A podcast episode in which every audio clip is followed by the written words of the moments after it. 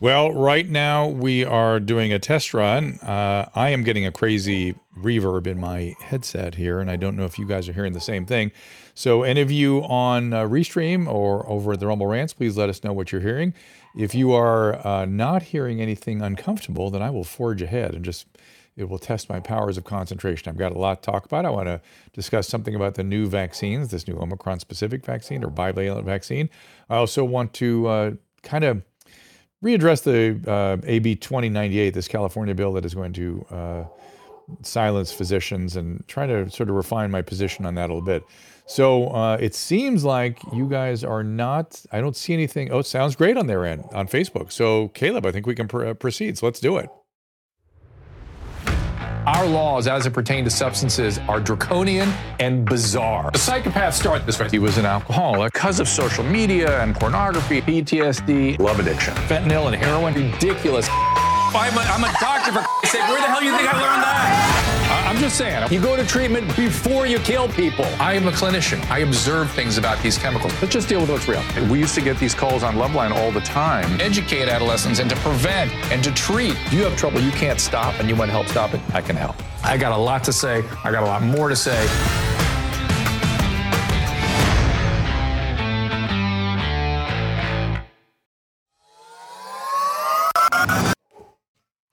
Well, thank you all for the feedback. Let's see if I can test my powers of concentration. You know what that's like when you have something coming back. Maybe when I'm speaking, I will just pull my earpieces out. In fact, that's what I will do, so idea. I don't have to listen to that crazy echo. So what I was wanting to talk about before I will take calls over on the Rumble Rants, and do let me know if there is anything going on with the sound. And of course, yes, you are hearing a dog barking in the background. That's perfect timing. And my wife is gone, so there's nobody here to corral them. So perfect. And of course, Caleb, let me talk to you for a second. As soon as Susan's out for a minute, you and I get ourselves right into trouble. Literally the one time Susan is gone. And yeah, wait, see, I mean, does this help? Test 1, 2? No. We have tried everything. And we cannot figure it out. But, you know, I'll just concentrate and that'll be that. You're not having it at your end, are you? No, it's all completely clear over here. Everything's fine. That's why I think it might be something physical with the mixer board or something like that. It's got to be. So I'll keep my powers of concentration tuned, and I'm going to pull my headset off, Caleb. So if you need to talk to me, you're going to have to text me on the phone or something. But I wanted to talk about Bill 2098 in California. So this is AB 2098. This is a bill put forward by a pediatrician representative whom I previously had a fair bit of. The front doorbell is actually going off now. Caleb, couldn't the front door been 5 minutes ago and we were screwing around with this? I don't even know what to do. I literally don't know what to do. Shall I get up and answer the door and leave the stream going for a second? Nothing better than a little reality. I could do a. We could. Yes, go ahead. I'll do some technical. Yeah, do it. We're taking a little break. I will do that, and I will come right back. I got a lot to say. We're going to get into it today, so give me a second. All right, Caleb, we good? All good. You're live. All right. So thank you all for your patience on that. There will still be more noise, but there's nothing I can do about it. It's just the series of unfortunate events, as they say. So back to AB 2098. This is a bill by a pediatrician whom I had pushed forward some other vaccine bills that I was sort of in favor of. And now I feel like he has gotten over his skis and gone too far. He is essentially saying that misinformation, and they're saying specifically about COVID.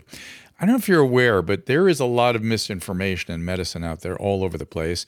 There are people that are not qualified to make some of the sweeping declarations that they do. And there are people that are qualified and still say things that are outrageous. So we have a full spectrum of very a lot of misinformation flying around when it comes to healthcare. And we've always taken the position in this country that that was just sort of part of being in a free society and, you know, caveat emptor. I have seen I've seen physicians who were actively psychotic practicing medicine. I've seen physicians who were demented practicing medicine. Please stop. Oh my God. Here we are. So be that as it may. Are they going into the room? Is that the plan? All right. Let her be. It's all right. We're now chasing around trying to collect dogs. So, thank you everybody for bearing with this. This is like, this is about as professional as you get, I guess. Speaking of professionals acting unprofessionally. So, and of course there are people that have no business making saying some of the things that they say because they literally don't have the training or the fund and knowledge to say it. And yet we allow that to happen, but to allow physicians to question orthodoxy publicly, particularly when orthodoxy is based on a bureaucratic sort of infrastructure, that is a problem. That to me is a really bad problem. When you look at the history of medicine, it has always been the scientists and the physicians that sort of brought up question marks, not have gone into outer space with hubristic, assailing of the current orthodoxy, but people have said, I don't get this. I don't see it. Let's talk about this some more. Perhaps this isn't necessarily the right way to go. And it literally would be impossible to do that, certainly publicly. And I just know how the Board of Medical Quality Assurance works in this state. And anybody can say anything anonymously or on the record, and it is dealt with as though it is a police report filed by a police investigator in a crime event. And literally, you have to respond in writing. You have to provide documentation. You have to put references for your position to back. And so let's take, I think I mentioned this once before. Let's say your 20-year-old son comes into my office and we start talking about, is vaccine a good or a bad idea? So we have this Omicron vaccine now. It's only been tested on mice. Generally, what I would tell somebody like that is, we really know what we're doing with people over 65, certainly over age 75, where the risk reward is clearly worth it, even though this vaccine was just developed on mice. This is very similar paradigm to what we do with the flu vaccine, and it works very nicely. So I'm going to guess this is worth the risk for a 75-year-old who really can have bad complications from Omicron. We've known forever that people younger really don't have a lot of risk with this thing, not to say that they never get into trouble, but to say the risk is extremely low. And so the question then is, could the vaccine risk be higher than the risk of the COVID itself? Well, we have a Circulation article out now that showed a 5-time greater risk of myocarditis from the vaccine as compared with the COVID itself. People have assailed that study. I think it's a pretty good study. All these studies are worthy of being deconstructed and examined very carefully. But I'm going to hang my hat on this one a little bit and say, I'm going to worry about that, even though the incidence is very, very low, very, very low. If that 20-year-old said, you know what, I want to go to, some country that requires a vaccine, and I'm not worried about it. And by the way, I had the Pfizer, and it really didn't bother me. I'd go, okay, all right. I worry about Moderna because that was the one that had all the myocarditis. I wonder if there's a world in which we can give lower doses to some of these younger people, but no one has done those studies yet. But Pfizer is lower dose, so okay, why don't we do the Pfizer Omicron if that's what you want to do? But if you're concerned about it, it's a rational position to say, I'd rather get the Omicron probably. And by the way, probably already been exposed to it. And there are not a lot of good ways of testing for that to see whether you have the neutralizing antibodies for it yet. Now, that conversation, if that patient, the 20-year-old got angry for some reason and went out to the Board of Medical Quality Assurance and just made a complaint because I discussed misinformation with him, and he could easily go to his friends and go, would you mind making a complaint to also, here's what he did. Literally, you can make as many complaints as you want, many people as they want, and each of those will be dealt with as a criminal action. Not criminal in the sense that it'll go to criminal case, but criminal in the way the due process plays out. It requires a similar kind of defense, and it may require hiring attorneys for each one. I'm going to tell you something. Doctors froze in the early part of COVID. That's why we got so much crappy care. People weren't trying to follow up and find ways to manage this illness. They just froze and were scared because they were in an employment structure that said, just send them home. They did the same thing with the opioid epidemic. I was there as it happened. There were a couple of cases of both criminal and civil action against physicians for under-treatment of pain. Physicians froze, stopped treating pain, stopped prescribing opiates, sent everybody with pain to the pain specialist, and the pain specialist took the position that pain is whatever the patient says it is, and pain control is whatever the patient says it is, and now it was on. That's how the opioid crisis happened, or it's still happening to this day. So there we are. Do we want, there it is. Caleb is putting up the medical misinformation bill. I will be unable to talk to Dr. Victory or to any of the more interesting kind of interviews we've had here. And I got to say that talking to these people, for me, has flushed out a lot of things. There's a lot of stuff that I didn't understand. I spent most of the early part of the pandemic going, we're closing the world down for respiratory virus. What is going on? Yeah, it's dangerous, but close the world for a virus that's just going to do what it's going to do, no matter what we do. I didn't understand that they meaning the authority structure in public health, which we've discovered, A, has way more authority than any of us ever knew. B, they believed the Chinese Communist Party when they said they had a zero COVID policy that worked, and they adopted it in full. Every piece of it, and we're trying to do something to get to vaccine. And once they got to vaccine, nobody was allowed to question vaccine as the answer and salvation to everything. And if you look back at all the rhetoric around the vaccine, it was crazy. Unvaccinated shouldn't be allowed to. Literally, they were. They were so they should be ostracized. They shouldn't be allowed to get health care. They shouldn't be allowed to get insurance. Yeah, because they were the source. It was, remember, the pandemic of the unvaccinated. And if one of the things that has not been corrected underlying all that fear mongering was this notion of the asymptomatic carrier, which does not exist. The asymptomatic carrier is not a significantly infecting agent. So there's my sort of setup here. And yes, you are all interested in side effects of the vaccine, and I'm sitting quietly trying to figure out if there's really something here or not.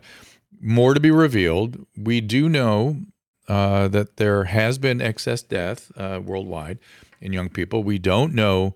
Yeah, it could be confirmation virus, right, Dick? But the Dick Sapp here, the confirmation virus cuts both ways, right? So you have to be very careful about what we do to try to understand all this data that's coming in. I know Alex Berenson has a very specific opinion. Steve Kirsch has a very specific opinion. They could be right. I'm not prepared to say that yet. I'm not prepared to say that I know that these guys can prove that what we're seeing is related to that. I do know that as time goes on, I'm seeing more and more and more, and I mean lots of rather serious consequences from the vaccine. It's not trivial. It's not like the flu shot. Flu shot I've had. Out of the many thousands of flu vaccines I've given, the childhood vaccines I've helped dole out and sent kids in for, I've seen two reactions, and they were usually acute allergic reactions, and that was that. This, I have seen now dozens of reactions of sort of long COVID, it looks like. Well, essentially the same thing as long COVID from the vaccine. Now, there is absolute denial out there that this exists. But I assure you, people that are not prone to hyperbole or histrionics, friends of mine, and by the way, they've taken it very stoically. They still will not say that they would rather have not gotten the vaccine. They stick with the risk reward, and they just got a bad end of the stick on their risk reward sort of diathesis. If we had done that again, my friends are a little bit older, so kind of like, okay, I get it. But if that were a 20-year-old we made sick, or a 25-year-old, even a 30-year-old, I worry about that. Now, I did hear over the weekend about a cardiologist excellent cardiologist who initially was circumspect about the vaccine and worried about the myocarditis, who has completely flipped to just get the vaccine. And I'm going to try to get a hold of this person. I may even interview for this show to try to get an understanding of that. There are a lot of people out there that are scared and controlling. That seemed to be the, it's like people's risk tolerance, as we're sort of seeing. We're seeing people's behavior as it pertains to their risk tolerance. Maybe my risk tolerance is too high. I think it's time for a little courage, a little of the Stoic philosophy to kind of step in. All right, let's see what Dick said. How many vaccine people also take medication for anxiety? Dick, I don't know. I don't know offhand. I understand that for every thing there's been some, blah, blah. I've seen all that, Dick. Okay, so let me go quickly, if you don't mind, over to the restream, and then we'll go over. And what I'll do is I'll take a little break, and then we'll go to calls. Let's see. Yeah, it's interesting to me that yes, it was Catherine with Pumpkinhead. Thank you for that. That was one of the big vaccines. Oh, we can't take calls. Caleb, I'm going to put my earpiece in. Are you telling me, is this something we can fix during the break maybe? I'm working on it. I'm trying to figure out what the actual issue is, but it seems like it's something with the physical board that's over at your end that's making everything cross. And so everyone on the stream can hear it all wonderfully. It's just in your headset and on the phone are the only places that are not working. Oh, so it's something to do with the board. Yeah. So did Susan report that to you? Is that what's happening? Yeah, so it's anyone that's listening on the spaces, it's a bit echoey apparently. Damn it. She said there was one setting that was changed over the weekend, but she's on her way back to look at it. Is she going to be able to go back in and read? Possibly. I hope, because we have shows all week. Okay. Well, let's get all the business out of the way. So when we can hear ourselves and take calls, we'll be free and clear. So unless she wants to be here, well, she'll talk about that when she gets here. So let's do some business and then we'll get back and I got some more to say. I think we have found the holy grail of skincare. Genucel has absolutely changed, certainly my skincare regimen. I like that vitamin C serum, the under eye creams, skin nourishing primer. Susan loves the eyelash enhancers, uses it on her eyebrows as well. Genucel has everything to make us both feel and look amazing. Best part, the quality of the products. Using pure ingredients like antioxidants, copper peptides, and a proprietary calendula flower base, Genucel knows how to formulate products to perfection without irritation. For Susan, she hates that annoying dry area under her nose during allergy season, like right here. She's tried everything, but no matter what, the skin is flaky and dry. Nothing seemed to help until she started using Genucel's Silky Smooth XV Moisturizer. It soaked right into the skin. She was hooked after one use and now loves all of their products as well. I am a snob when it comes to using products on my face. The dermatologist makes a ton of money from me. But when I was introduced to Genucel, I was so happy because it's so affordable and it works great.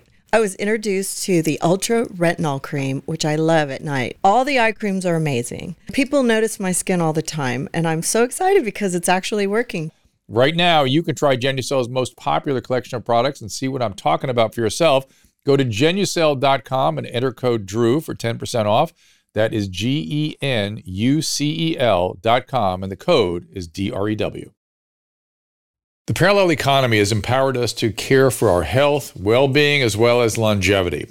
Likewise, for us pet parents who now have a place to go when it comes to keeping the family dogs, cats, even horses in the best shape possible. As a dog dad, I'm thrilled to be working with Pet Club 24/7, a company founded by two guys who lost dogs to serious conditions, including cancer. Pet Club 24/7 has an incredible array of products, including a line of supplements for humans, such as the InForce Plus Coriolus Versicolor and InForce Coriolus Versicolor with Reishi. My friend and colleague, Christina Ferrari, a cancer survivor herself, swears by it. When I was diagnosed, the doctor in the emergency room told me, "You have 2 years to live." Oh, boy. Along with the stem cell, I took these. I have been in remission for 8 years now. For dogs, Mush Puppy treats are a fan favorite. Rex, oh, boy. Oh, he came right.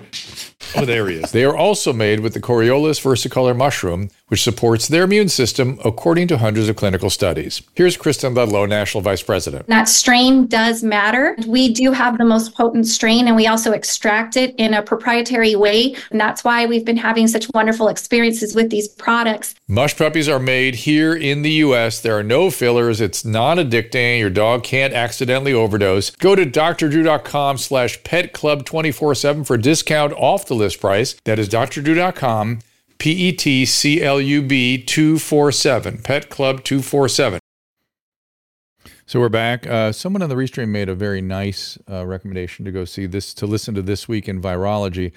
And I listened to a lot of different virologists, and here is my concern about most. Let me see who these people are that are doing this particular one that he recommends. I can't quite see. Well, I will just say that the problem I had with most of the virological sort of, and I've had the virologist on this stream too. We had Dr. Knock on here. Maybe we'll get him back as well. But there's a limitation on, I do listen to This Week in Virology. I have a list of them, but most of it is disconnected from the clinical world. They are either non-clinicians themselves, or they are clinicians that are not doing a lot of clinical work. And so they're not seeing the clinical syndromes. They're not seeing the sort of manifestations of the COVID. They're not seeing the manifestations of the vaccine side effects. And they're staying with the virology, which is great, which I love that. God, I used to listen to this podcast all the time, actually. So the people in it are, if you'll see, let's see, Vincent Raniello, two science professors, right? They're not clinicians, and they're looking at the science. And the problem with the science is it's always behind the clinical reality. And I'm seeing the clinical material. I'm seeing hundreds and hundreds of COVID patients. And I'm going to tell you that they are not exactly reflecting the reality. They are reflecting the orthodoxy and then staying with the science such as we know it. And they're very good. I've listened to them. It's funny. I haven't listened to that pod in a while, but I used to listen to it well before the COVID epidemic. So we'll see. We'll see how it shakes out. But I generally find the virologies, and I listen to a bunch of different virologists, they are much more alarmist than they necessarily should be, because they are thinking about the scientific potential. They've been focused on the virus only and not on, again, the clinical manifestations, it's really easy to get very focused on long COVID and freak out. It's very easy to get focused on your brain's going to shrink. Yeah, the body heals, everybody. The body heals. Yes, your brain does shrink, and then it comes back. That's the nature of adult neurology when it comes to infectious disease. So unless you're much, much older, then sometimes it does not, but we have vaccines for that, right? So here we go. Jurgen, I'm saying that's exactly that happened. Jurgen, thank you for your recommendation. That happens all the time. Now, I'm not saying anecdotal evidence. I'm seeing my clinical experience is such that I find and have found for much of this pandemic that virologists have been behind the clinical experience such as we have had it dealing with this illness out there in the world.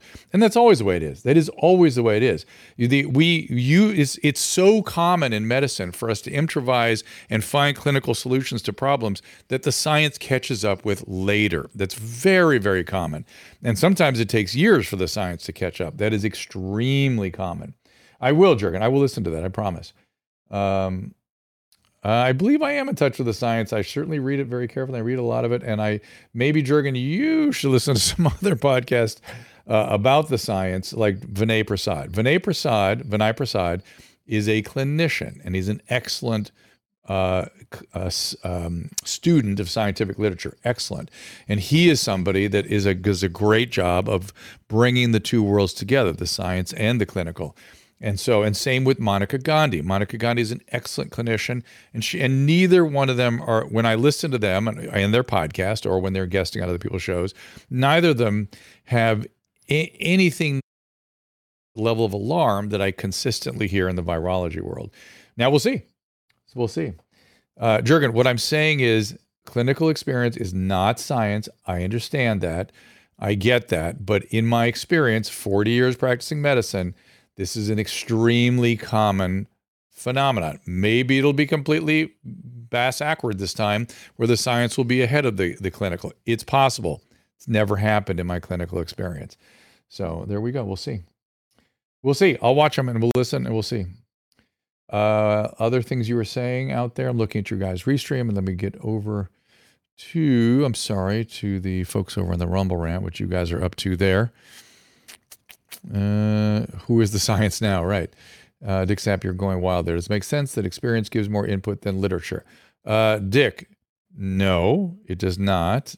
We always look to the literature to confirm the science, absolutely. But I'm telling you, there is through much of this, and I'll hear what This Week in Virology has to say. We'll see what maybe they're a little less than some of the other stuff I've been listening to or reading. But it is generally the case that non-clinicians. This whole pandemic, I've seen non-clinicians completely freaking out about the clinical and not understanding the clinical.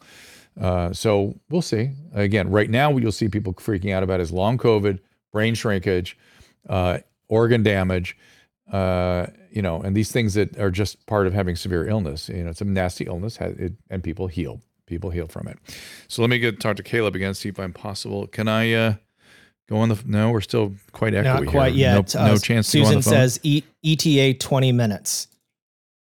Oh, no. We're going to be done by then. Yeah, we'll fix it before tomorrow's show for sure. We'll figure out for sure. Well, let me try to take some calls and see if we can sort of find our way through hilarious. This. Let's see. They can't hear you on the phones.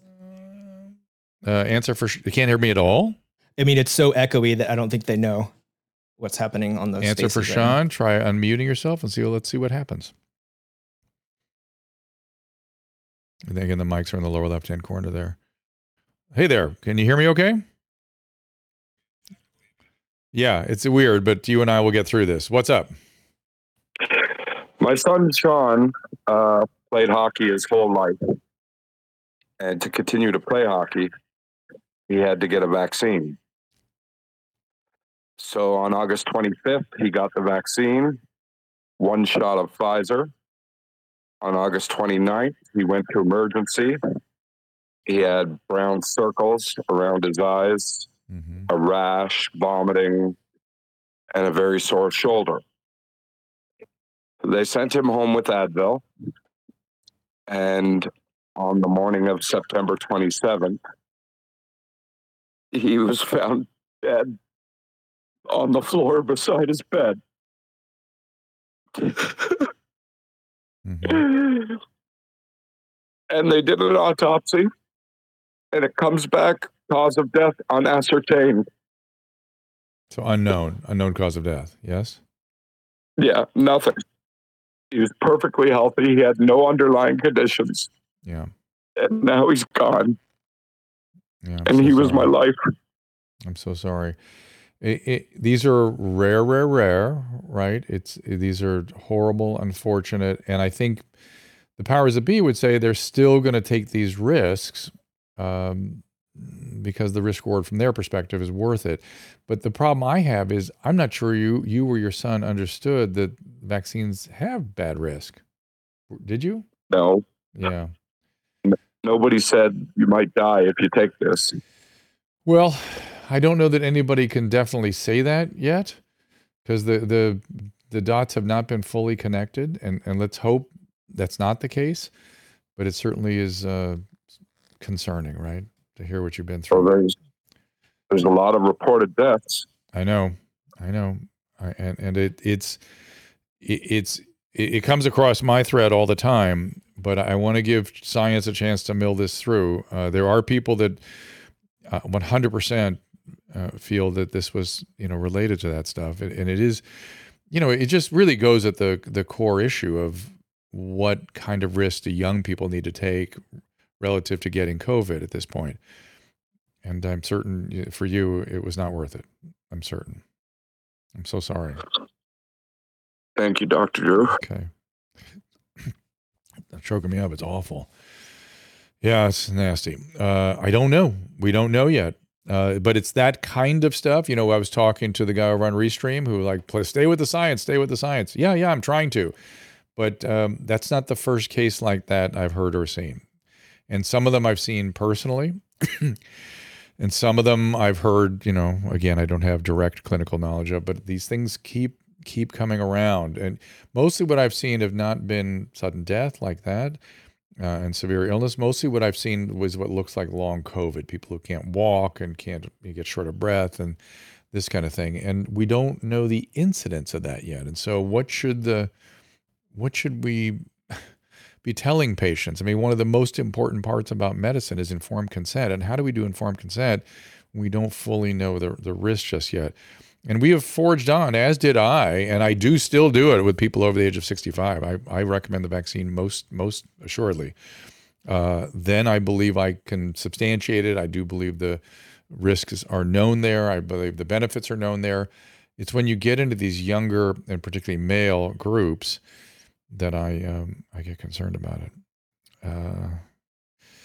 Okay, let's bring some more people. That was a tough one to listen to. Let's see who this is. This is... DVS, it says. I'm not quite sure who that is. And those of you that come up to speak, I know there's an echoey here, but we'll try to get through it. DVS? Got to unmute your mic in the lower left-hand corner there. There you are. Can you hear me now? I do hear you. It's a little rough because I already have echo, and then I have some ambient noise there that makes it tough. What's going on? Yeah, I just had a quick question about COVID vaccine.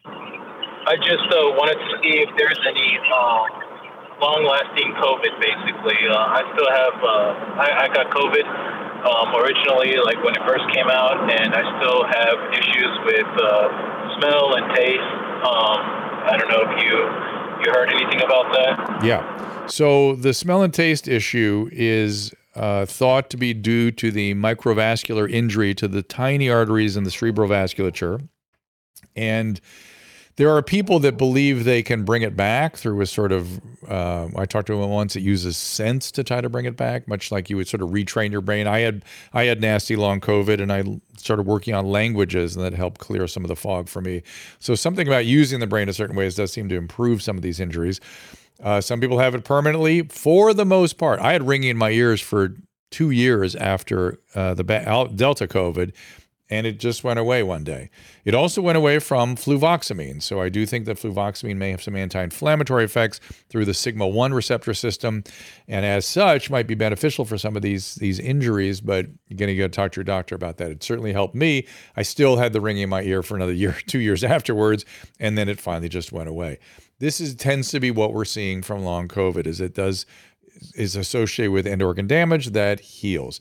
Now, if you have persistent and particularly disabling symptoms, I've been sending people over to COVID long haulers. You go to covidlonghaulers.com. Dr. Yo and Dr. Patterson over there can help you out. They've got a lot of experience now with long COVID, and they've been having excellent results. I would recommend the same thing for people with vaccine-related long COVID as well. They've been using a lot of different techniques. They have... we should get them back on the show, Susan, if you're listening, because we haven't heard their update on what they think the biology of this is. Back when I last talked to them, they thought it was the persistence of the spike protein in non-classical monocytes in the cerebral spinal fluid or in the circulating in the brain that were not going through their normal life cycle of apoptosis somehow because of that persistent spike protein. And as such, they were doing some destruction there from an inflammatory standpoint. So there is that. All right, let me keep going here as best I can. I've got a lot of questions. Michelle. I'll bring Michelle up here. And I apologize. Hi, Dr. Drew. How are you doing? Michelle, I'm good. I apologize to all the weird audio stuff we're having. Are you still working on it, Caleb? Sort of. I'm kind of sort of waiting for Susan. Not Susan has to press physical... She has to press physical buttons that I can't reach remotely. So we can take another technical break after this call, and I can run over there. You want to do that? Nah, I mean, we already tried all the steps. I think it's Susan has to get there, look at the board, and remember which button that she pressed a couple days ago. I see. There was some button. I've heard a rumor of some button that she pressed. I'm going with it. Yes, it was that button. So I told you there was something. So. Okay, so Michelle, what's going on? It's okay. I will ask my question and then mute and wait for the answer.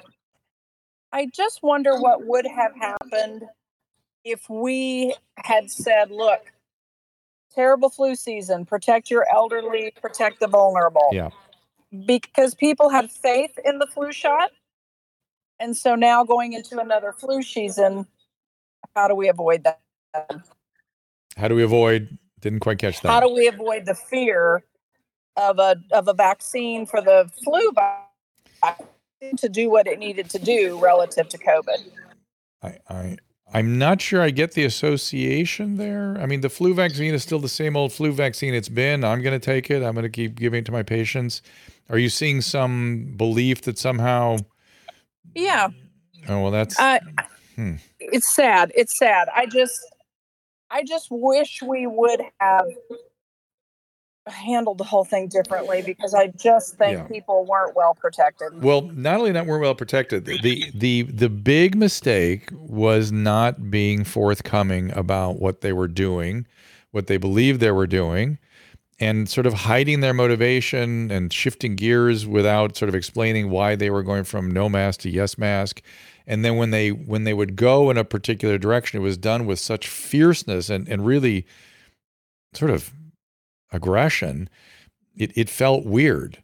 And they sort of lost the faith of the people they were serving. And of course, because it's clinical and because it's science, there are going to be changes in opinion. There are going to be changes of approach. And it should have been just, here's what we're thinking now. Here's the best we can do.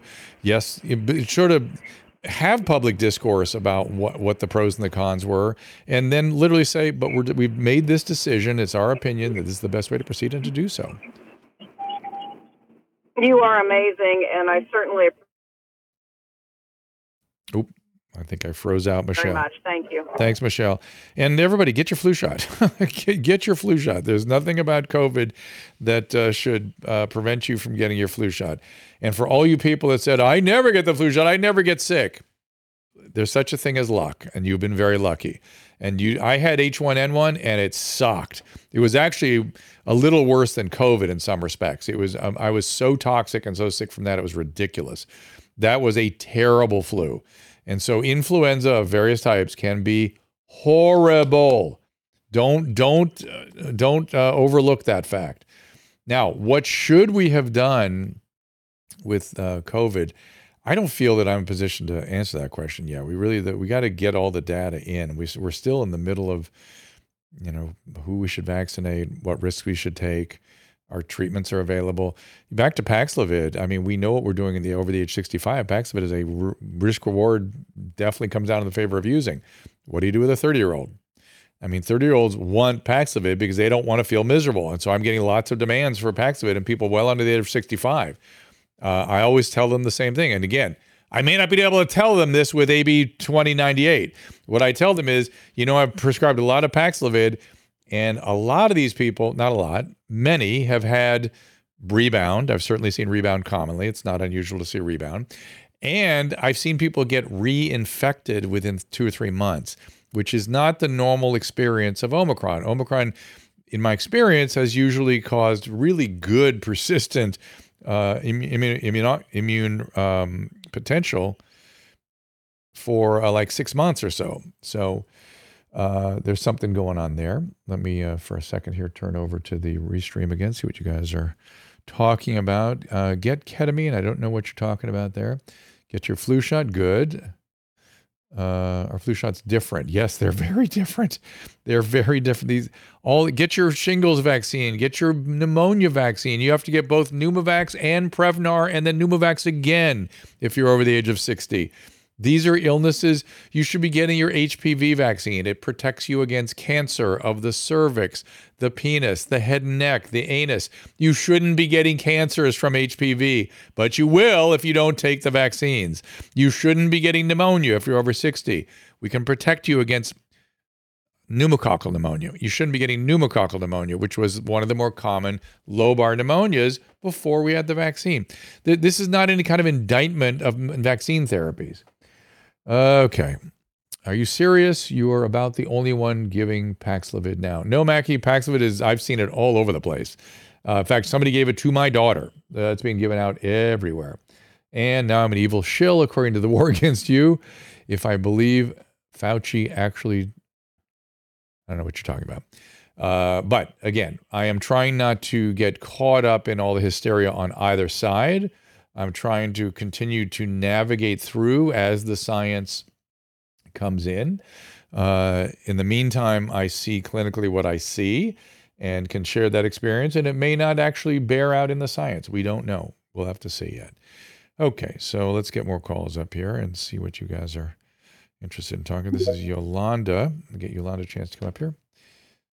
AIDS comes from vaccines. Sorry, that is not true. Yolanda, you have to unmute your mic. What's the vaccine that leave a bunch of little holes? Oh, that was the polio vaccine, or the smallpox vaccine. I'm sorry. Yolanda, your mic is still muted. You have to unmute the microphone, the lower right-hand corner. Okay, well, that doesn't seem to be happening there. So we're going to put you back in the audience, and we will take Tristan. Tristan, what's happening there?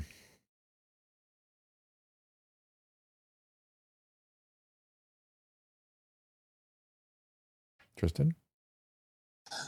There you go. Hello. Hey there. So My name is Tristan. I am a 38-year-old man living with sickle cell. And I just have a question. I took both the vaccines, and I'm actually about to get my booster. And I'm just curious, is this the proper thing to do? Because I actually lost my dad to COVID. He had Delta here in November. And, you know, it just wrecked him. Completely healthy, you know, before that and everything. And it's just like, everything just got better. All you do is walk in here. It all stopped literally just this second. Whatever he did, he corrected it. Susan just walked in the room and the echo went away. Do you hear me clearly, Tristan? Yeah, I can hear you. Oh, good. It's all back to normal. It did get better. So yeah, how weird. So how old are you? So I'm 39. Okay. And like I said, you know, I'm very leery about not getting the vaccine or the booster because, you know, what just happened to my dad and us, you know, having the same DNA and all that stuff and, you know, just not wanting to It's really the sickle cell. You have sickle trait or you have sickle disease? No, I have sickle cell disease type SS. Yeah. So, I mean, you're a different situation, right? I mean, it is, I mean, COVID could trigger a sickle cell episode for you, right? It could really be, and by the way, I bet it would. Have you had COVID yet? No, thank God. Yeah. And you did well with the vaccines? Yeah. You're almost 40 years old. You're exactly who the vaccine is. Excellent. Worth the risk reward. There it is. Okay. That's my opinion. I don't know you and I shouldn't be giving you medical advice and that's not my intention, but I'm just saying, you know, you're somebody with chronic severe illness associated with vascular pathology and occlusive sickle cell disease and a history of bad COVID in the family. I understand you're worried that he genetically might set you up for that. I'm not so worried about that so much that you are 40 and you have chronic illness and you've done well with the previous vaccines. That seems sensible to take the vaccine in that case. So Susan, welcome back. So it was, and literally Caleb, all she had to do was walk in the room. I saw her passing by. She didn't even press. And what happened? Didn't even press anything. I know. Mm. If she's talking, we can't hear her. That child. Okay. Except for that, what did Kayla do to correct this thing? Yes, Caleb, what did you do to actually correct this? What was the problem? We lost Caleb, though. He can't talk to us anymore. Whatever he did made it so he can't talk to us. It's not 100% certain. Susan is, we can't hear her, but I'm fixing it. No, it was well before we got on the air. There we go. She can talk. We were scrambling around trying to figure it out. So we lost Caleb, but I'm going to go to the... Yeah, so what I pushed was the USB mix minus for your TCA thing. I know, that's what I told him. And I told him that. It's still the same way. I don't think I changed it, though. I think it was like that before. Yeah. Hi, Rex. I know you're excited to see me. I haven't seen you in a couple days. But anyways, I don't know why we can't hear Caleb. Yeah, it's weird. Sorry, Caleb. Nothing about the return. But you know what? You're doing a great job. You barreled through, and the questions were really good, and it sounded great, and it's good on the live stream. So, like, if you're listening on the Twitter Spaces and it gets echoey, just go over to the live stream and watch it, and then ask the questions on there. Well, no, now all that echo, all that stuff is gone. Yeah, but we can't hear Caleb. You know what we can do? Take some calls. Come on up to this podium, Caleb. You're a host, so you can come up and talk to us from Twitter Spaces. How about that? Your mic is muted. No, he's trying every switch it. And knob. He fixed it. It's fixed. He did. It's fixed. But I'm sorry I was late. I was helping my daughter, and she got a new pair of skates. And normally we wouldn't. We were fine. We thought we'd be fine, and I certainly learned a lot about your system there. So let's bring Aaron on up. And my heart goes out to that man. You know, he's not the only story we've heard like that, right? Gosh. We've heard a number of these stories, and it's always in young males, often athletic males. And Pauline was like, "Is he crying?" Yes. And I said, "Yeah, this is deep stuff." Of course. And because he wanted to play hockey. Yeah. Right. Well, how old was he? I missed that part. I didn't hear it. I didn't want to get too deep into it with him because he was obviously upset. Aaron, you got to unmute your microphone, lower left-hand corner there, and we'll take your question. Yeah, this is controversial. It's hard. It's hard to figure this all out. That's why I would urge anybody not to run to one side of the boat or the other. Let's just kind of navigate all through this together. And like the last caller, Tristan, I'd vaccinate. Aaron, what's up?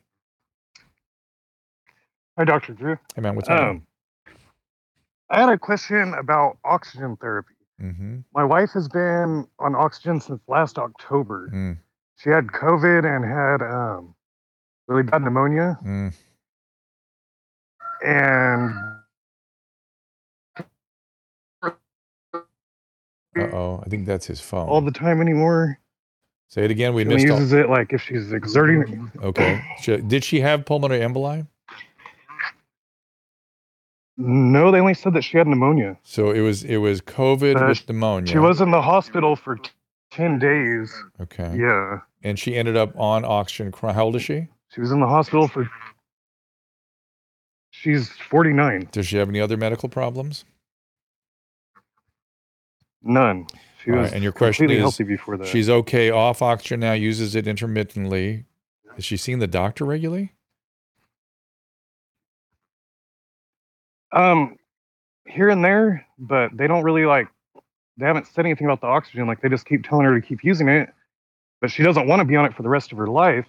And I guess our question is how long can you use it and not end up being dependent on it? It doesn't really cause dependency. If you are taking high flow oxygen, that can actually injure your lungs, but you're just talking about oxygen supplementation. And really what she should be getting into is something called pulmonary rehab, where they give her exercises and ways to rehab her lungs to rebuild the reserve so she can get off all of this. I would need to know a little bit more about the exact nature of the injury, how much of the lung, how much parenchymal injury, why she's hypoxic still. That's kind of odd to have that in a 49-year-old. But the main thing I would focus on is getting them to refer, first of all, explain what the plan is, explain it to you, and explain what the injury was, and then how about a little pulmonary rehab? That seems perfectly sensible to me. Okay, I'm gonna try to get all you guys. You guys have a lot of you have questions here. This is NOA and NOJ. Oh, your vaccine injured. Okay, let's get to it. What's going on? No J85. You're still muted. Hello. There you are. Hi, what's going on there? Hey, Dan. My name is John. Mm-hmm. I'm from Glasgow, Scotland. Mm-hmm. I've just dived into your space. It's nice to speak to yourself. You as well. I took my... I don't know if you guys are promoting the vaccines, the boosters or whatever. I am vaccine injured in Scotland. I took my Pfizer booster. Mm-hmm. In November 2020, I have had 9 months of absolute hell. What are your symptoms? And did they start immediately after the booster? After I had my booster, I couldn't put two and two together. Mm-hmm. So I didn't realise straight away. It took me about 2 months to realise it was the vaccine booster that had done this. And what was the symptom? What did it do? So after I had my booster, 3 days later, I went and played mini golf with my partner. And what happened was my heart rate. Now, I wear a Samsung watch, mm-hmm. and the Samsung watch was saying my heart rate. I was sprinting. It said I was running. I was doing. It was 177, and I'm playing mini golf. Yeah, golf. So this is part of the POTS syndrome, which is well known to be part of this whole thing. Okay, and then what happened after that? I then was sick every day. Every day I was waking up, I would vomit. I was, I was retching. I couldn't keep any food down. Mm. At one point, I stood up and my heart, it felt like, the way I describe it is, do you know the movie Indiana Jones? Yeah, yeah. Where it reaches into the heart and someone grabs it. Yep. It felt like someone had grabbed my heart and twisted it 3 times. Now, my understanding is that was early signs of myocarditis. Mm-hmm. What happened after that, I continued to lose weight. I lost 13 kilograms in the weight in the space of about 4 or 5 weeks. Mm-hmm. I mean, if I was to, I couldn't even put my symptoms in a tweet. Okay. So let's not get too deep into it and just say you had this vaccine reaction. POTS syndrome, very common, fluctuating heart rate, maybe myocarditis with it. Again, known to happen. This is known to happen. Now, people that are concerned about telling these stories will say, well, you get better eventually, which is true. Yeah. You do get better eventually. But I've had a lot of people who've had really long-term disability from this, and that is a risk. How are you doing now? I'm doing not so bad. I mean, I think everybody, I can see a lot of faces in here. A lot of people in here know my story. Mm. They also know my friend, who's also from Glasgow, Scotland. His name is Alex Mitchell. He lost his leg to AstraZeneca, and it was proven. How am I doing now? I'm doing a bit better. I'm £18,000 out of pocket. Mm. I've had no help from the NHS, and that's our National Health Service here. Yeah. I've been gaslighted by doctors. Every test they do, everything says it's fine. To give you an example, Dr. Drew, I went into the doctors after losing. I was in hospital. I got blue lighted to hospital because I was severely ill. I then said to them, I can't eat, my heart rate's sore, I feel like I'm dying. They then turned round to me and they said, I said, I've lost 13 kilograms in weight in the space of 4 weeks. Mm. Now that, I have never lost that. I used to go to the gym, I was a boxer. Mm. They then turned round to me and they says, what is your age? They used my BMI against me. They turned round and they said, your BMI still says that you're overweight. and then they said I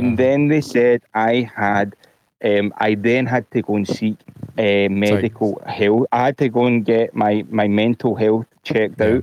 I then went to a psychiatrist because I didn't know what was going on. It wasn't until I went to a private cardiologist in Glasgow. He then took me from a standing position, from a sitting position to a standing position. Yeah. And then he went like, have you heard of a condition called POTS? Yeah. I was like, I haven't heard this. Then what happened after that was I went home. My friend sent me the Dr. Malone and Joe Rogan podcast where Dr. Malone tells him when he got injured from the vaccine, he then developed POTS. Mm-hmm. After that, it all fell into place.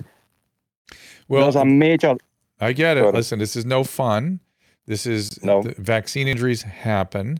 The constant question, though, is when you're giving vaccines to billions of people, you're going to hear stories like this. You do anything with billions of people, and you're going to hear some adverse events. The problem is the data still seems somewhat obscure. And I'm sorry you've had this. I know it's no fun. Again, I've got friends that have had it. I've got patients that have had it. It's no fun. And yours actually has been milder than some, believe it or not. I know it's been very unpleasant, but it can get nasty. Susan, we met somebody over the weekend, had this, remember? Remember we were sitting. Yeah, you got his number. I'd like to. Yeah. We have people calling in. Yeah. The same situation. Yeah. It's just astounding. And it happens. The question is at what risk and at what benefit? And because it's all being so obfuscated, it's hard to tell. But, you know, we're able to talk about it right now. You and I? For 15 minutes. Yeah, because people are afraid. Well, AB 2098 will prevent that. Well, yeah, it's not going to last long. So I want to hear these stories before they shut us down. Yeah, literally John's story will be misinformation. We're the French underground again. It's going to be... Oh, my God. So what Susan's talking about is back in the sort of darker hours of the COVID pandemic, like the summer of 2020, we started doing this show, and I kept telling everybody, I'm here to answer your questions, to try to make sense of things, to calm everybody down. But I felt like because I wasn't part of the panic porn, that we were like the French underground pushing out information that was, you know, to the resistance. And it wasn't really, we weren't saying anything extraordinary. The infidels. We weren't saying, you know, this isn't a real thing. You shouldn't be scared. We were saying, calm down. Yeah. Here's what we know. John Campbell was a good source of stuff for you guys as well at the time. But he was from Europe, so I didn't get censored by us. So here we are, and we're still trying to make sense of things. Isn't there a way? I mean, obviously, we're going to have to, you were going to maybe run for governor, but isn't there a way the people can not allow him to sign that? I mean, like start petitions? Everybody's, yes, start sending him. I don't know what's going to take. I don't trust him at all. I mean, I'm not apolitical. I know nothing about this stuff, but is there a way that we can like start fighting it on a national scale and not They don't care about national. It's only California citizens. Yeah. So, and do you think this state, look what this state has done to itself. You think people here are enlightened enough to take that on? If we broadcast from New York, will you get in trouble? No. Yes, because my license is in California. So if you change your license to New York, then I'd be fine. So that's maybe what I'll do. Get rid of your license. Yeah. That doesn't make sense for me talking about these things. You've been licensed for a long time. 40 years. And happy birthday. Thank you. You're almost 65. I'm almost 65. What are you talking about? Isn't that when you're supposed to retire? How dare you? No. In the olden days. Yes. Wow. You see how this goes for me. I know. No, but I'm just saying, why don't we voice our opinions on a grand scale and try to fight it? Those of you who live in California that could get Governor Newsom's... Write letters, call his office, please help us. We want to know the facts. The physicians are freaking out, but as usual, physicians don't advocate for themselves at Physicians all. Are too busy saving lives. Correct. They aren't attorneys. Yes. Or accountants. Correct. Trust me. Yeah. Okay, so I'm getting tired. Sorry, I need a Susan Strikes Back there. Yeah. It's happening all over the world. And the fact that people are allowed to say it out loud on our show makes me happy. I knew this would happen one day. So Gracie D, I know that you've had a horrible loss, but so what is the incidence? Yes, it does happen, but what's the incidence? What's the number? And that's the problem. We don't know the number yet. In the lockdowns, I'm watching you on. One death I am many. Reading your comments on Rumble. One death is too many. What happened to that? Like we don't hear that anymore. Well, because that was always crazy, and so it's gonna take a while to shake this all out. I think when this is done, I'm gonna guess when this is all done that we will be still doing everything aggressively over the age of 65 and definitely over the age of 75, and there will be the end of mandates under that, because mandating doesn't make any sense, just doesn't make sense. And I hope you get the sense from the conversation we've had today that there's a clinical navigation that each patient and physician unit should be making together to decide whether or not to vaccinate a given individual. Just like that, kid that called, the 39-year-old that called in a minute ago with SS sickle cell disease, different situation than your 22-year-old cousin. It's a very different thing. So I was looking at the travel requirements, like when you go to Europe and stuff, and I went to the CDC and they said, people who should have the booster or shouldn't, and they recommended it a lot more to people with compromised immunity. Of course.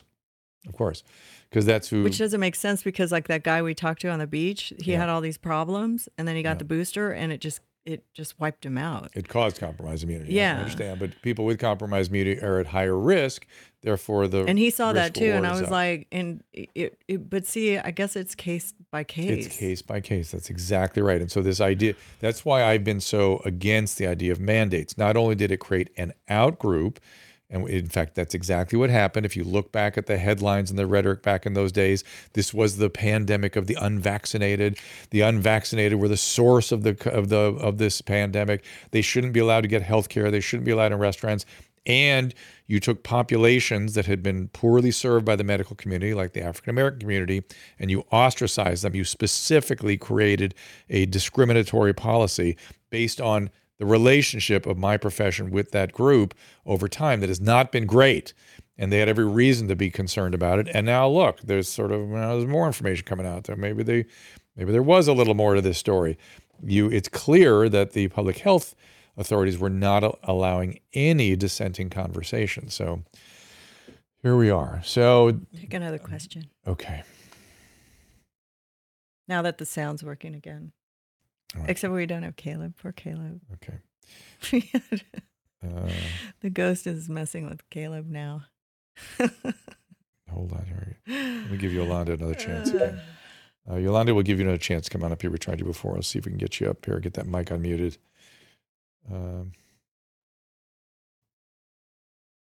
I think we're going to go through the same experience here, my dear.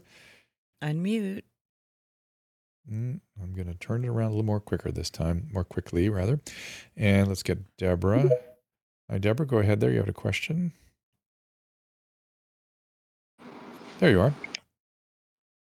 Hello, Dr. Drew. Deborah. Yes. Thank you for taking me. I just want to first, before I get to my question, thank you so much. You helped my husband and I stay sane for the last 2 years. Oh, good. Not really. I'm serious. I've wanted to reach out to you for a long time to thank you. My husband's 62 and I'm 59 and a half. He has diabetes and I have asthma, and I'd had a heart attack in 2019.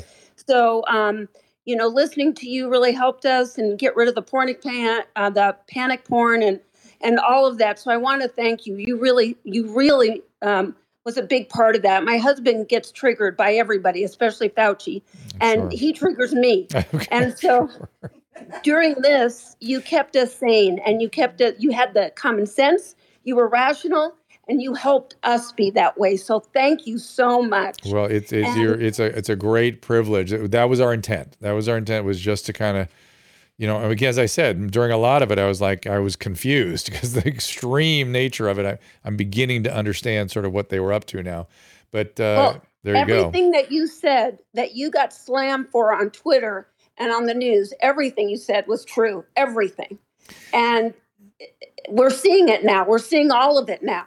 Well, a lot of what I was concerned about, like, you know, the lockdowns, the school closures, and these things are, I knew nobody was doing a risk-reward analysis, and what I was saying was that this has never been thought of before, let alone tried, and that we were doing something extraordinary and weird, and now we kind of know what led to all that nastiness. Now, my mistake was comparing it to influenza. That was a mistake. And sort of trying my hubris to try to get everybody calmed down. I went a little over my skis in terms of making those comparisons. That's exactly right. And my husband and I talk about that all the time. You said that to stop the panic. That's why you said that. Why else would I have done it? I mean, think about it. What was I doing? What motivated me to try to get on there and say things like that other than calm down? Because I could see, I could see this freight train headed our way being caused by the press. I knew it would have horrible consequences. How could panic make things better? What if Churchill during the Blitzkrieg had panicked everybody? Would that have made them better? Panic only makes things worse. It did nothing. But it turns out that they were using fear as a policy. I didn't know that. They were using fear to sort of accommodate or to act to operationalize lockdown. They got the lockdown idea from the Chinese Communist Party. The idea was get to the vaccine at any cost, and then vaccine overall. Vaccine's it. That's the answer to everything. And no dissent, no discussion on any of these things. And that's the world we're living in now. Right. Mm-hmm. No, it angered my husband when you were censored constantly, and Alex was censored. And it's just it's a horrible thing to get people not to be able to have opinions and say what they want to say. And I, to that point, I'm sympathetic to what people are trying to do. I understand they don't want to. I am. Let me be really clear here. I am tired of both ends of the political spectrum. I'm tired of the paranoia on one side. I'm tired of the judgment and cancellation on the other. I think we got to, find that middle zone and navigate, because anything that fuels either side to me is a bad idea. And so to the extent that misinformation fuels paranoia, I don't like that. I don't like that at all. I'm not saying that people... Well, go ahead. I'm sorry. My husband and I listened to you every day during the pandemic. And for months, I had no idea what you were, a Democrat or Republican. And I know you thought of yourself now as an independent, but I had no idea, because you never had that political tone. You were just trying to help us. And it really makes me mad when people... said you were a Trump supporter. Well, think about that. Think about that. How if you bring up, this is one of the really weird things. I think it comes out now more. You can see it more realistically, which is if you want to talk about anything related to the vaccine, any hesitancy or any concerns about the vaccine, you're a Trump supporter. And remind you, and that the reason you can see that is crazy now. People are remembering, oh, that's right. Trump created this vaccine. It was Operation Warp Speed. It's his vaccine. And now right. that there are starting to be, you know, rumblings of problems with the vaccine, now they're going to push it back on him. And anybody that right. I don't know who I this whole business of if you're this, you're a Trump supporter, if you're that, you're so I don't know what the hell's going on here. It's some of the craziest thing I've ever seen. But I agree. And I just I do have a really important question I have to ask you. Go ahead. So I told you I have asthma, and I told you that I had a heart attack, and everything's under control. Yeah. My husband has diabetes, which he's, you know, it goes up and down as far as being controlled, but he's trying. Mm-hmm. So I've had 2 vaccines. So it's my husband. We both had the boosters. Yeah. My husband is like, I'm not getting another booster. And I wanted to ask you, what do you think? I'm 59 and a half. He's 62. Do you think we should get that new booster that's out, kind of like a flu shot? Yeah. Do you think I should get it? So did he have any reaction? I'm more concerned about your husband than you. Okay. He is right. the one with more risk, both in terms of how diabetes affects the vascular system and the immunological system. And his age is higher than yours. And he's in that zone where the benefits are substantial. Have either of you had any COVID or Omicron? We at the time, the last couple of years, I work now and have not been sick since I've worked. But before that, we were not working. So when he got sick, we just stayed at home and we did not get tested. My daughter had the same exact thing my husband had. She got tested and she did test positive from COVID. So we do think my husband had it. When was that? January of this past year. So that's a really interesting question. Okay, here's what I think I would do with him. I'm. It's even harder to talk about you because you're right on the cusp here. What I would do with him is I would generally be expecting that he will need a booster. But why don't we get, because he has that probable immunity coming forward from January, that hybrid immunity of both Omicron and the previous vaccine, let's see how this vaccine goes. And let's get some experience with it. And if it's looking good and safe and people seem to be doing well with it, he should get it. He should get it. Okay. If I were his doctor, that's what I would do. For you, are you on inhaled steroids or anything? Yes, I am. Yeah, it's a tougher call. I mean, have you had any vaccines or the illness? I had the vaccines. I do not know if I have the illness. The weird thing is around the same time, I had like a cough, not a cough. I had like a weird thing in my throat where I'm losing my voice. And Gary goes, you know what? Dr. Drew has about the same thing you do. Right. I don't think that's COVID, you're fine. Yeah, that's right. And then, that's right. Yeah. Yeah. So I had the exact same thing you had. So maybe that was COVID. That probably was. Know. And you've had double vax and booster yourself? Yes. Yeah. Yes. In October, we got the booster. Yeah. So in all probability, you should do it too. It's not as you know, again, if I were treating you two as a patient, I would go to your husband and say, you're going to look forward to it. For you, it's like, we're probably going to do it, that kind of thing. Okay? Yeah, I'm leaning more to doing it. My husband was like really against it, but I think I'm going to tell him to do it. Time is on your side. That's the important thing. Time is on your side right now. Let's see how it goes. Yeah, let's see how it goes. And, you'll probably get COVID anyways. So. No, because... I got it 6 months later. Yeah, it's possible, but I think they're heading towards vaccine. Thank you, Deborah. Yeah. Dr. Drew, yes, just thank you again. Thank you and your wife. I think you guys are awesome. Thank you very much for keeping most of America sane. I really appreciate you. You made our day, my dear. You're adorable. We love you. Yes, thank you. You made our day. All right. Keep fighting the good fight. I think we can stop on that. That makes sense. Imagine. We've done a day of. So who is going to keep track of how this new vaccine works out? Is there like a place that's going to say, oh yeah, we have less, there's lots of literature that comes out and we all get a there was somebody busting my chops about staying with the science. Look, we get clinical experience with these things. I'll see lots of it. I'll see lots of people getting vaccinated. I'll see lots of people not getting vaccinated and we'll kind of see how this goes. So like, do you think they'll reformulate it so people don't get POTS? They can't do that. We don't know what's causing it. It's presumably just the spike protein. You can't get rid of the spike protein. That's how it works. It works through exposing the immune system to the spike protein. Okay, and so we're not anti-vax or pro-vax. I am pro good medicine. If it's good for you, yeah. I am if pro it's gonna good medicine. Outweigh the but how do people know they're not gonna have a response to it? Yeah. Like you don't want the boys to get it because they had a bad response. Oh, no. I don't. Douglas, no. Douglas, no. You don't me, want no. It. Me, no. See, like, Drew is not anti-vax. I would get really sick from it. He's not pro-vax because he doesn't want to get it. Yeah. So no, I'd like to take the vaccine, actually. I would actually really like to. I'm afraid to. I'm fearful to. So, but if I'm forced to, like I was in the first place, and I got sick from it. All right. We're going to figure this out. Yeah, we'll see. Well, if you go to the Skank Fest, then you're going to definitely get COVID. Well, good. So I'll get COVID. No, but then you have to do Team Moms. Dr. Paul Alexander in here tomorrow. Dr. Paul E. Alexander with Dr. Kelly Victory. And as you know, these are lively and popular, and these are very fun conversations for me. I've learned a lot. I don't, as I keep saying, this isn't necessarily something I agree with everything. I say Kelly and I disagree on a lot of things. And these guests sometimes I disagree with, but they have had these extraordinary experiences in the eye of the hurricane. And as such, it helps me understand more about what we all experienced during this thing. And it was confusing. It's less confusing as the information is coming in. We have a lot of viewers right now, and I want to thank each and one of you. Thank you for that. Doing very well. And we appreciate you calling in and giving us really good questions without us having to screen the calls. And then once again, my heart goes out to your first caller. Yeah, and we've had those calls before on this show, right? Yes, we have. And it's heartbreaking. So we all have to think about it and pray for him and know that he's here messing with your sound.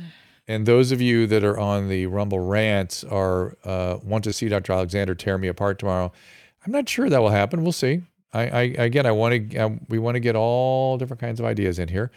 And let me look over. And thanks to Jahan, who called in from Scotland. Mm-hmm. We all were following very closely to try to figure out what he was saying, but I got every bit of it. I love that accent. So here we go. I'm just watching some of your notes. And who is Dr. Alexander? You'll find out tomorrow when you tune in. Let's leave it at that. We'll be here at 3 o'clock Pacific time with Dr. Kelly Victory, as we always are, and Dr. Paul Alexander, which was her recommendation. And so we'll see how this goes. We'll see you there. Ta-ta. Ask Dr. Drew is produced by Caleb Nation and Susan Pinsky. As a reminder, the discussions here are not a substitute for medical care, diagnosis, or treatment.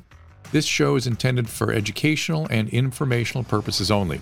I am a licensed physician, but I am not a replacement for your personal doctor, and I am not practicing medicine here. Always remember that our understanding of medicine and science is constantly evolving. Though my opinion is based on the information that is available to me today, some of the contents of this show could be outdated in the future. Be sure to check with trusted resources in case any of the information has been updated since this was published.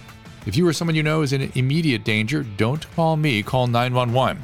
If you're feeling hopeless or suicidal, call the National Suicide Prevention Lifeline at 800-273-8255. You can find more of my recommended organizations and helpful resources at drdrew.com/help.